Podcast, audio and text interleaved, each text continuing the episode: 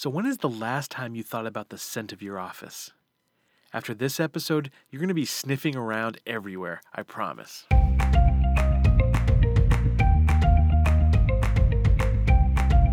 Hello, and welcome to another edition of the Branding Podcast. I'm your host, Gabriel Aloisi, coming to you from Tampa, Florida. And today we are going to be diving deep into the five senses and how they affect our brand. Now, before we get into the subject, I first want to give a shout out to the top cities our listeners came from this last week. That's San Miguel, Spain, Chicago, Illinois, Singapore, Denver, Colorado, and Ocoee, Florida. Guys, thanks so much for tuning in. Thank you so much for being a part of the Branding Podcast. We're so happy to have you guys here. And it's such a pleasant surprise to see that our listeners are coming from all corners of the globe. But from wherever it is in the world that you hail, it's just an honor to have you here talking about branding, talking about building loyal followings. And one last thing I'd like to say is to remind you guys again to check out the new website for this show, brandingpodcast.com.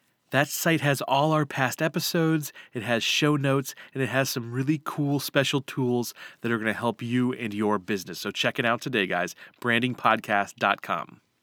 Okay, so now let's get right into it. Now, I think a lot of times as entrepreneurs and as founders of businesses, we often don't have the time to really consider all of the different ways that we are affecting someone's senses when they come into contact with us. So often we're concerned with appearances, right?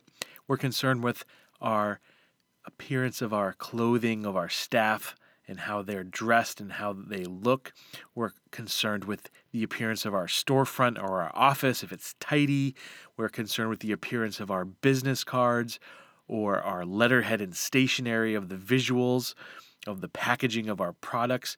We are concerned so often with visual things, and we don't consider all of the other senses that are just as important. So often, those other senses taste, the way something feels, the way something sounds, the way something smells those senses are so often neglected. So, what I want you guys to do is tomorrow, when you walk into your business, when you walk into your storefront, or you walk into your office, take an inventory of the senses.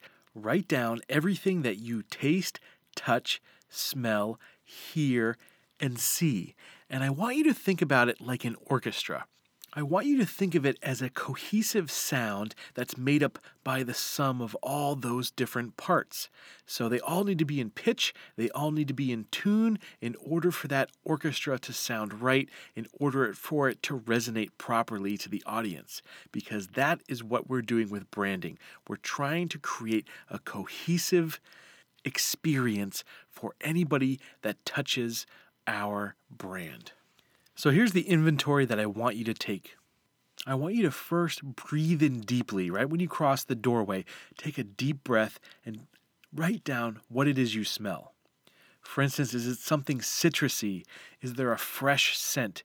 Does it give somebody the feeling of freshness, of vitality?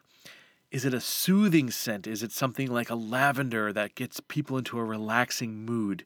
What is it that your office or your storefront smells like? Write that down first. It's often neglected, but smell is something that really is a powerful motivator for us. And it's something that lingers with us, something that we really remember and hold on to.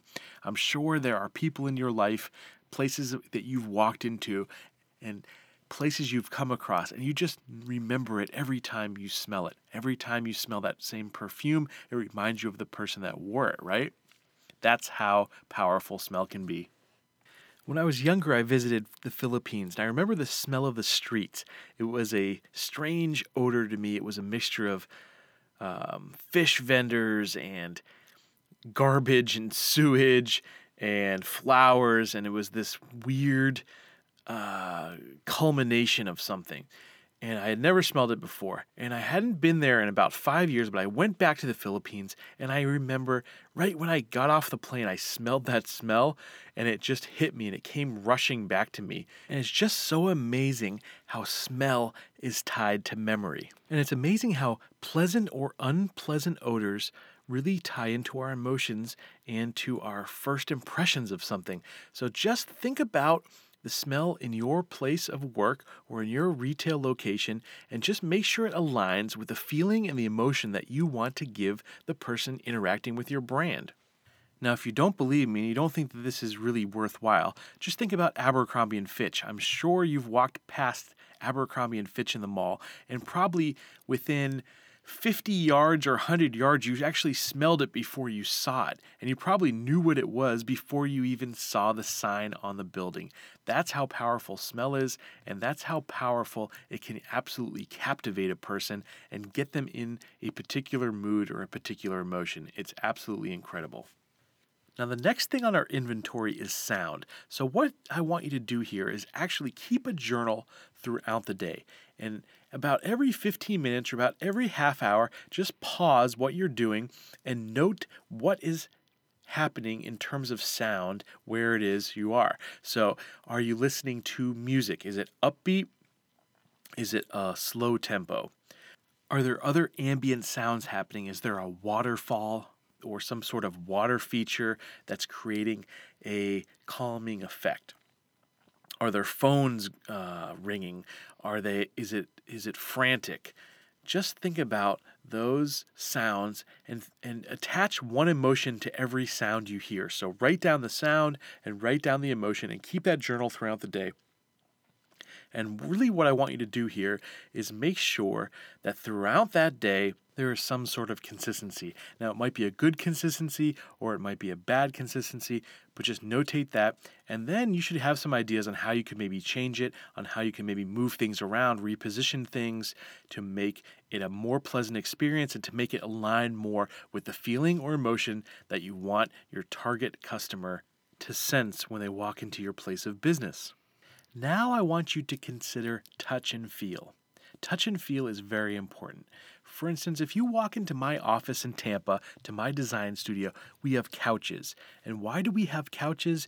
It's because we want people to feel relaxed, to feel like they're in a homey environment when they visit our offices. We want to put them in that relaxed mood right off the bat. In other cases, you might want a straight backed chair for someone to sit in if they're coming to an office. You might want them to feel that they are in a stoic place, or you might want them to feel that what they're doing is very serious, and so you might want it to be very stiff and very rigid. Now, if your business is a product, I want you to think about the way that product packaging feels. I want you to think about the type of uh, material that's used, whether it's a paper or plastic or some sort of metal, and how that feels to the consumer. I want you to think about how your business cards feel or how your letterhead feels. I have a soft touch to my business card, again, aligning with my brand that I want people to feel comfortable and feel at ease. I have this nice, soft, silky texture to my business cards. But if you're a brand that maybe wants to be slick, you would have a shiny or glossy card, for instance. Or if you're a lawyer or more a traditional business, you might want something that's more traditional feeling, like a linen. So just consider every touch point that someone has when they interact with what it is you do, and just make sure again that it aligns with your brand. We're just trying to make that orchestra really sing in tune with each other. Now, taste is something that most people just don't consider or just don't incorporate into what they're doing. How many times have you been invited to an office or to a boardroom and you were offered something to drink? It was probably something really boring like coffee or water or maybe a can of soda, right? So, have you ever thought about maybe doing an infused water? There's a yacht club that I walk into, and when you walk in, every day there's something different. They have watermelon or lime infused, or some combination with cucumbers and all these crazy ingredients. And it's just really fun and it's lively, and it makes me feel like I am refreshed and I am alive. That's the only way I can describe it. Now, have you ever thought of offering people an appetizer when they come into your office or when they come into your store? That's something that a lot of people just don't think about. But by using taste, you can again make a memorable experience for your client or for your customer. So just think about the taste that you can offer, whether that's a candy jar or it's appetizers that you bring in fresh daily from one of the best restaurants in town. Whatever it is, just make sure that you incorporate it. And I guarantee just by having something for somebody to taste, or at least by just offering it, you're going to be more memorable. Now, the most psychologically important of all the senses is our last one, and that is sight, the visuals. This is a place where we have to be consistent, where our website has to match the look of the store. And so oftentimes that's not the case. Our website and the collateral materials like brochures or business cards or letterheads don't match the signage of the store or the in store displays, or it doesn't match the vibe or the ambiance of your office if you're a service based business. You have to have that consistency. You have to give the consumer or the client a consistent experience in all of the senses, and of course, especially in the visuals. So just make sure that your graphic designer, your web designer, and your interior designer are all on the same page, are all singing the same tune at the same pitch and playing in the same time.